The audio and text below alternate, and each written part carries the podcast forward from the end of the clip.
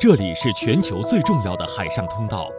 每年全世界的超级游轮有一半以上航行于此。这里自古以来是海上丝绸之路的重要航线，也是沟通东西方的桥梁。这里是南海。关于南海，你可以知道的更多。南海热点新闻的权威报道发布。南海沿岸各国，我们都充分的肯定。坚定维护在南海的领土主权和海洋权益。一周南海大事件的全面回顾盘点。特别让外界关注的是，历经四年谈判的新加坡总理李显龙抵达北京，开启了对中国为期三天的正式南海热点事件背后的深度访谈解读。在南海问题上取得了突破，就南海。菲律宾前政府阿基诺三的立足南海，聚焦亚洲，放眼世界。南海周刊。一本有声的南海新闻读物，用声音感知南海。各位好，欢迎收听南海周刊，我是张雪。在接下来的一个小时当中，您将收听到南海头条关于南海行为准则的疑问，王毅外长从这四个方面明确回应。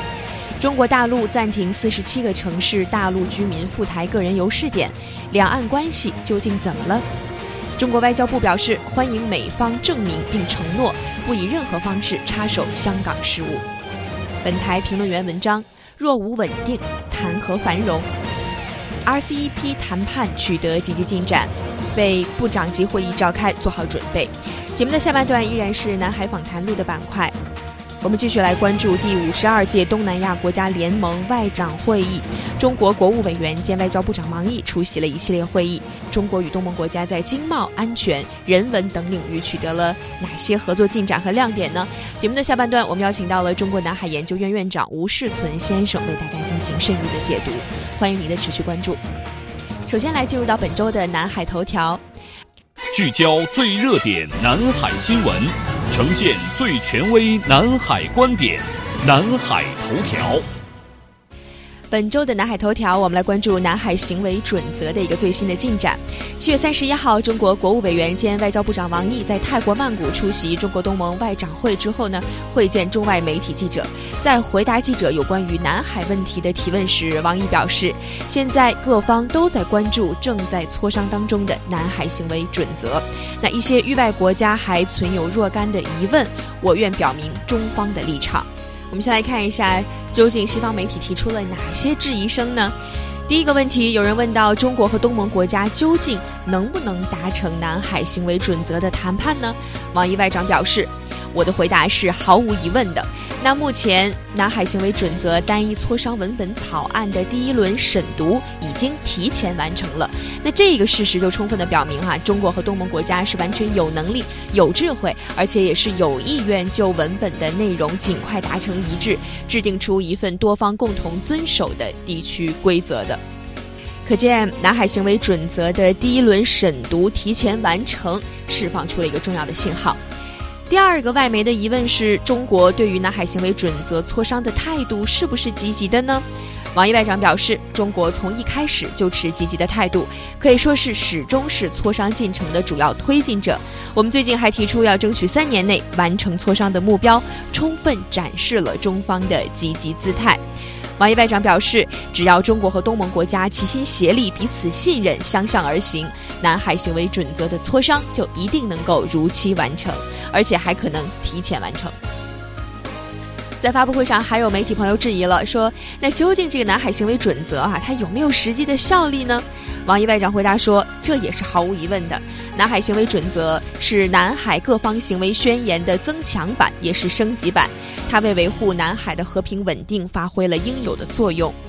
相信未来达成的南海行为准则一定是一份更具效力、更符合地区实际需要、有更多实质内涵的高质量的地区规则。那第四个疑问是，南海行为准则会不会损害域外国家的利益？王毅外长表示，可以明确的告诉大家，南海行为准则的磋商和实施会让南海局势更加稳定，沿岸国之间的分歧得到更有效的管控，并且促进各方开展更深入的合作。而与此同时，各国在本地区正常的航行和飞越自由会得到进一步的保障，域外国家的正当合法权益会受到更有力的维护。当然了，我们也希望域外国家能够切实的理解、尊重和支持南海行为准则的磋商和实施，为南海地区的稳定发挥建设性的作用，而不是相反的作用。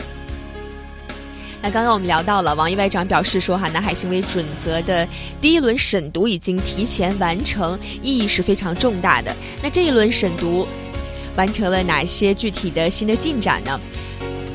一读呢是对南海行为准则磋商的案文进行了一个精简和优化，使它的架构和案文的要素更加的清晰，结构更加合理了。也是南海行为准则磋商取得的一个新的重要的进展，朝着三年完成磋商的目标迈出了关键一步。那王毅外长也表示说，哈，一读之所以能够提前的完成，是得益于各方参与磋商的一个诚意和推进磋商的决心。那这个成果是值得我们大家珍惜的，也为后续的审读赢得了时间，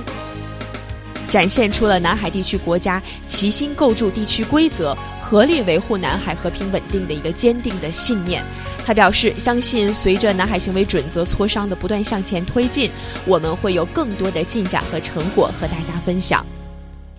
另外呢，王毅外长也表示说呢，近年来在中国和东盟国家的共同努力之下，南海局势得到了一个明显的改善，航行和飞越自由不存在任何问题。那中方呢，始终严格遵守南海各方行为宣言，为维护南海和平稳定做出了积极的贡献。他也尤其谈到了，希望某些域外国家不要刻意的炒作个别具体问题，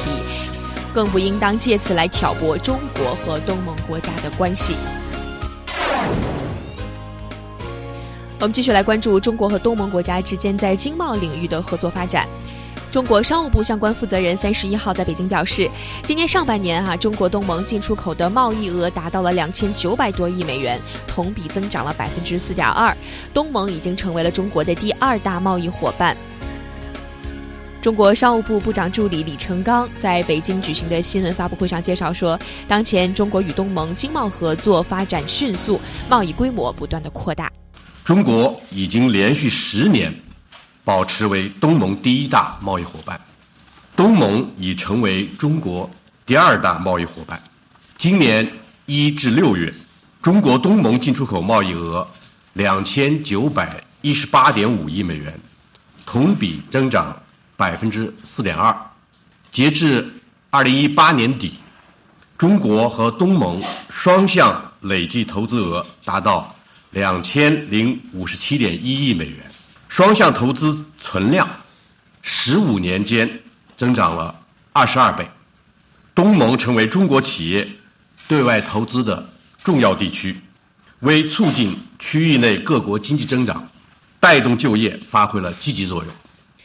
第十六届中国东盟博览会将于今年九月二十号至二十三号在广西南宁举办。那本届中国东盟博览会以落实中国东盟战略伙伴关系二零三零年的愿景和中国东盟媒体交流年活动为契机，突出共建“一带一路”共绘合作愿景的主题，服务于中国东盟自由贸易区的升级发展。中国商务部部长助理李成刚表示：“充分发挥中国东盟博览会、中国国际进口博览会的平台作用。”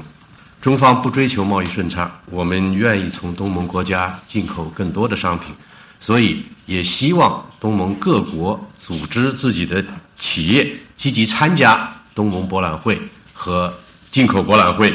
共享商机。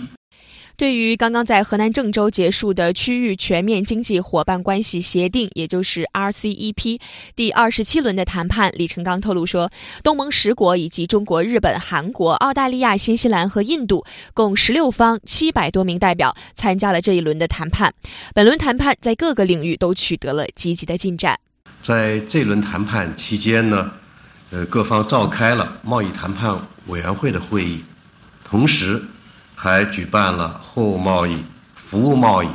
投资、原产地规则、贸易救济、知识产权、电子商务、法律和机制等各个工作组的会议。呃，各方在本轮谈判中重申了2018年底 RCEP 领导人第二次会议所确定的谈判目标，也就是争取在今年年内结束谈判的目标。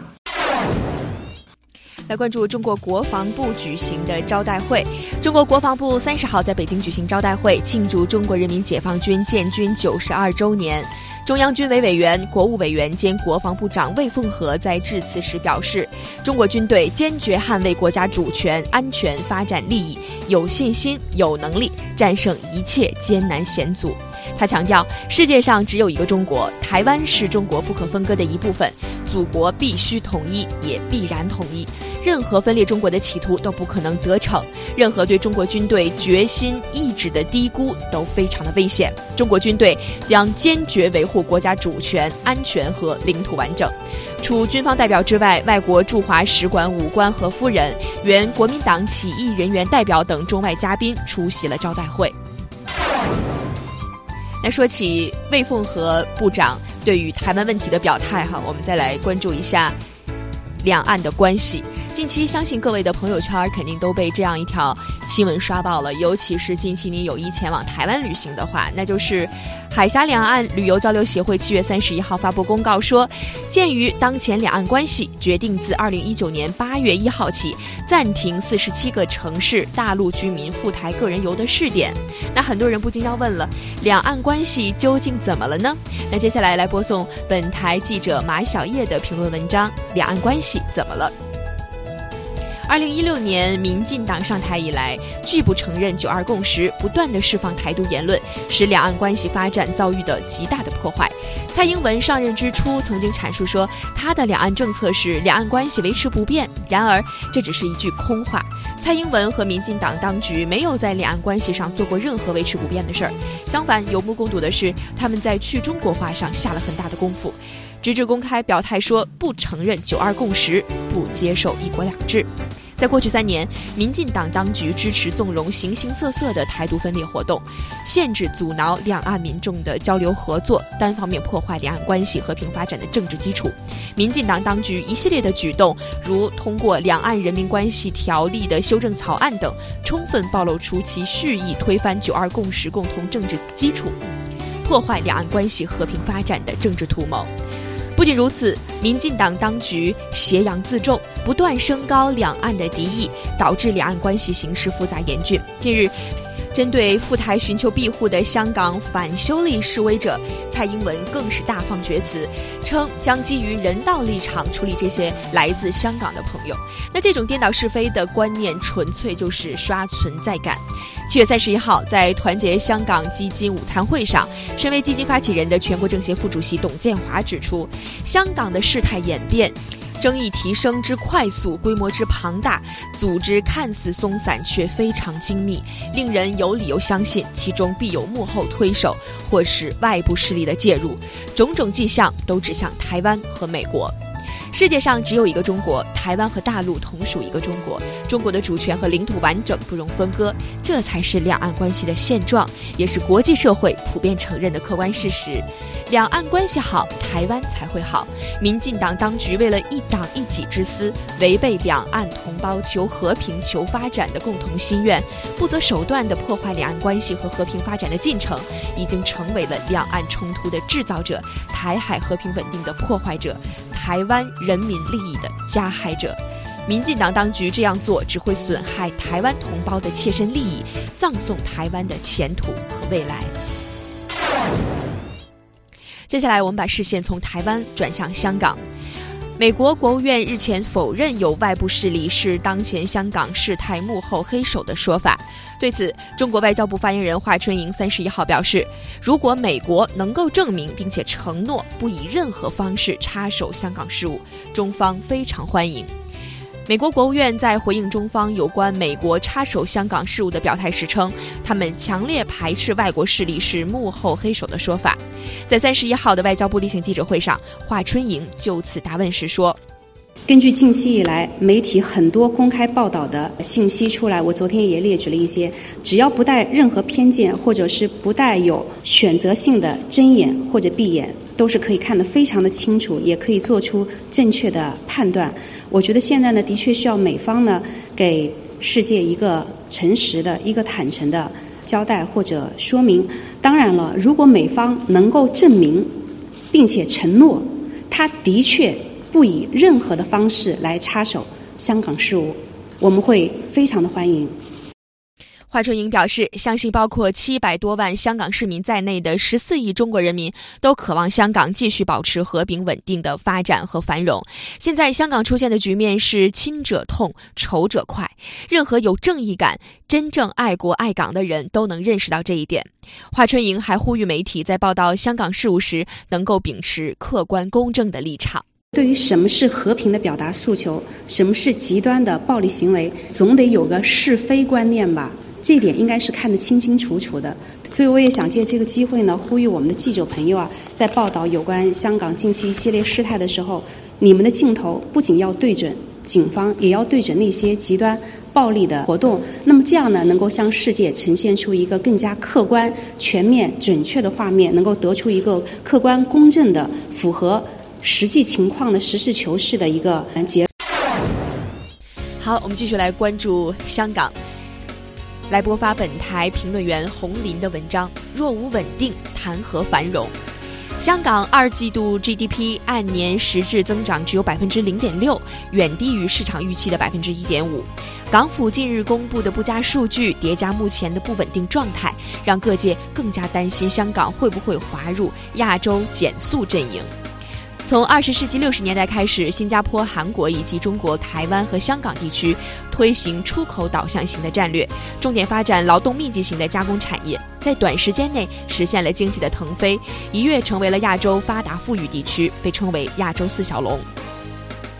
但是在全球经济下行风险加大的背景下，昔日的亚洲四小龙由于经济定位更容易受到外围风险的影响，目前都出现了经济增速显著放缓的一个趋势，因此又有了亚洲减速阵营的这么一个说法。我们来看一下数据，香港经济二季度与一季度的增幅是持平的，同为十年的新低。过去几个月，香港在贸易、零售、货运以及旅游数据上都出现了负增长，其中酒店业的跌幅较大，达到了百分之五至百分之十。港府发言人认为，香港 GDP 增速放缓的主要原因有三：第一，受全球经济增长减慢的影响；第二，中美贸易争议以及科技范畴的摩擦影响。第三，亚洲区内制造业和贸易活动的进一步受挫，外部需求减弱，内部需求疲软，全球经济下行风险增加，再加上其他不利的因素，香港的确面临着加入亚洲减速阵营的风险。近期的不稳定状态让港人更应该思考一个问题：若无稳定，谈何繁荣呢？香港商务及经济发展局局长。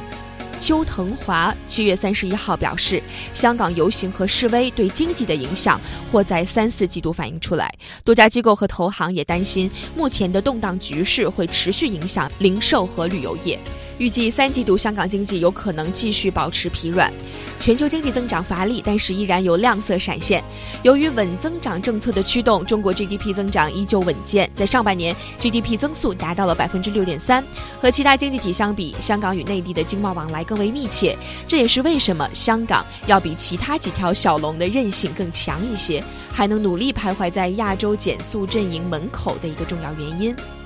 香港经济毫无疑问最受惠于内地经济的稳健增长，但是如果不能尽早的恢复社会稳定的状态，香港经济期盼当中的触底反弹并且温和复苏将会碰到很大的阻力。再来关注一条事关未来全球经贸格局变化的一个重磅谈判的最新进展，那就是 RCEP 区域全面经济伙伴关系协定谈判的一个积极进展。为什么说它很重要哈？因为呢，RCEP 的谈判涵盖的人口超过了三十五亿，占到了全球的近百分之四十八，国内生产总值占到了全球的百分之三十二，是全球涵盖人口最多、最具潜力的自贸区谈判。一旦谈成了，将进一步促进该地区产业和价值链的融合，为区域经济一体化注入了强劲的动力。那最近呢，RCEP 的二十七轮谈判就刚刚在郑州结束，七月三十一号结束的哈，并且呢取得了非常积极的进展。八月二号和三号在北京正在召开 RCEP 的部长级会议。那参加会议谈判的都有哪些国家的代表呢？东盟十国：中国、日本、韩国、澳大利亚、新西兰和印度等十六方约七百名的代表参加谈判。